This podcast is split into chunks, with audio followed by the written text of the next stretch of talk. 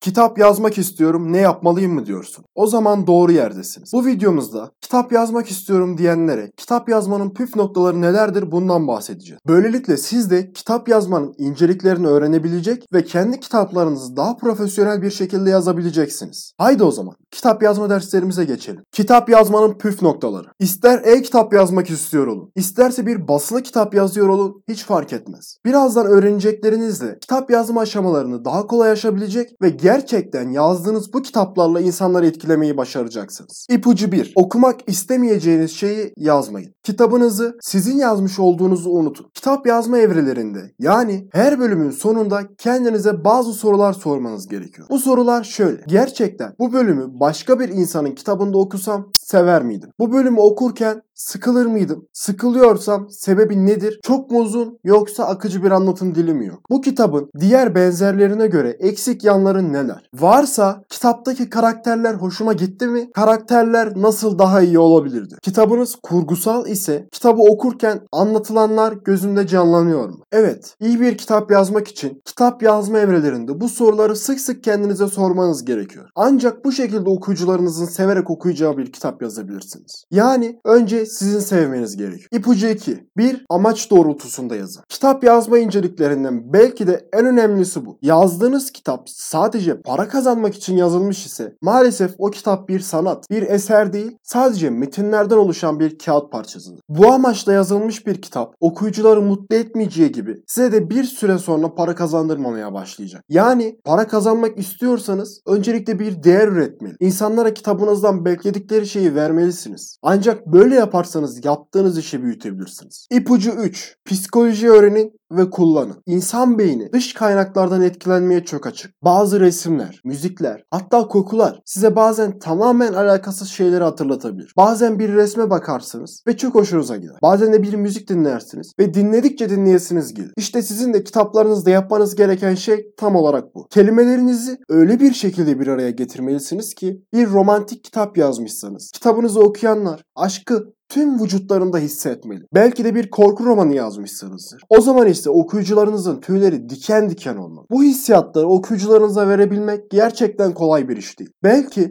ancak yıllarca deneme yaptıktan sonra bu yeteneğe kavuşabilirsiniz. Belki de zaten içinizde olan bir yetenek. Denemeden anlayamazsın. Şimdi sizlere okuyucularınıza duyguları daha iyi hissettirebilmeniz için birkaç ipucu vereceğim. Kitabınıza kurguladığınız karakterleriniz insani özelliklere sahip olsun. Yani çok havalı bir karakter üretmek yerine hikayenizin giriş bölümünde normal insanların her gün yaptığı şeylerden birkaçını onlar da yapsın. Hikayelerde karakterlerin hissettiği duyguları daha detaylı bir şekilde açıklayın. Hikayenizin her sayfasında ayrı bir heyecan barındırmaya çalışın. Okuyucularınız kitabınızı yarıda kapatmak yerine bölümü bitirmeyi beklesin. İpucu 4. Sık sık yazın. Eğer işinizden ya da okulunuzdan vakit kalmıyor diye kitap yazmaya uzun aralar veriyorsanız çok yanlış yapıyorsunuz demek. Hiç vaktiniz olmasa bile ara vermeden her gün en azından birkaç paragraf yazmaya çalışın. Aksi takdirde kitabınız ana hatlarından kopabilir ve kitabınızı her yazdığınız zaman farklı bir ruh hali içerisinde olacağınız için kitabınızı sanki onlarca farklı kişi yazmış gibi olacak. Bu yüzden olabildiğince sık aralarla kitap yazmanız sizin için çok daha iyi olacak. Ayrıca bir kitabı yazmayı bitirmiş olsanız dahi kendinize uzun tatiller vererek tembellik etmeyin. Kitap yazmaya vereceğiniz bu uzun aralar sizin hantallaşmanızı sağlayabilir. Evet, elbette hayatınızın her anını kitap yazarak geçirmeyeceksiniz. Ama kitap yazmadığınız zamanlarda edebiyatın diğer dallarıyla uğraşarak yeteneğinizi köreltmemeye çalışmalısınız. Belki birkaç satır şiir yazabilir. Belki de bir blog açarak takipçileriniz için içerikler üretebilirsiniz. İpucu 5. Dikkatinizi koruyun. Teknoloji gerçekten çok güzel bir alan.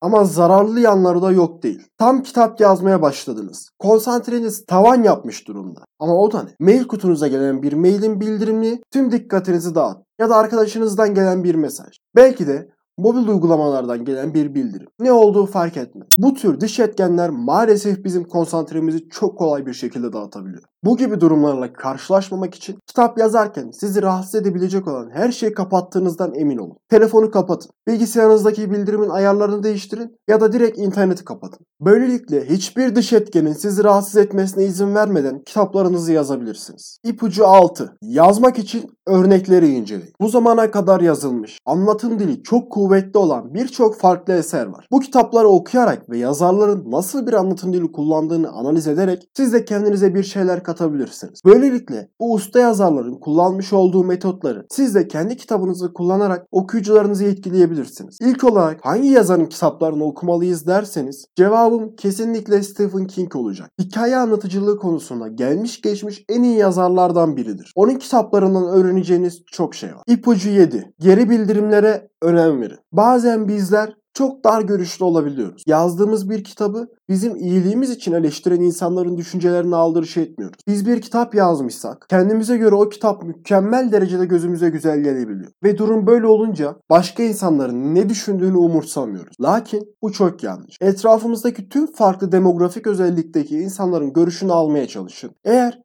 İnsanların büyük çoğunluğu kitabınızdaki aynı yeri anlamamış. O bölümü karmaşık bulmuşsa bu onların değil sizin sorununuz. Kitabınız hakkında alacağınız geri dönüşleri toplayın ve bunlar neticesinde kitabınızı tekrar yapılandırın. Eğer çevrenizdeki insanlardan yardım alma aşamasında zorlanıyorsanız Wattpad gibi platformlarda kitabınızın bir kısmını yayınlayabilir ve anlatım tarzınızın nasıl olduğunu insanlara sorarak bilgi edinebilirsiniz. Bu videomuzda sizlere kitap yazmanın püf noktalarından, tiyolarından bahset ve kitap yazma aşamalarında kullanabileceğiniz birçok farklı püf noktaları sizlere anlatmaya çalıştık. Böylelikle artık kitap yazmak istiyorum, ne yapmalıyım gibi sorularınız olmayacak ve siz de kolaylıkla kendi kitaplarınızı yazabileceksiniz. Ayrıca e-kitap yazma ve yayınlama aşaması ile de ilgilenirseniz e-kitap ticareti online eğitimimiz ile bilgi sahibi olabilirsiniz.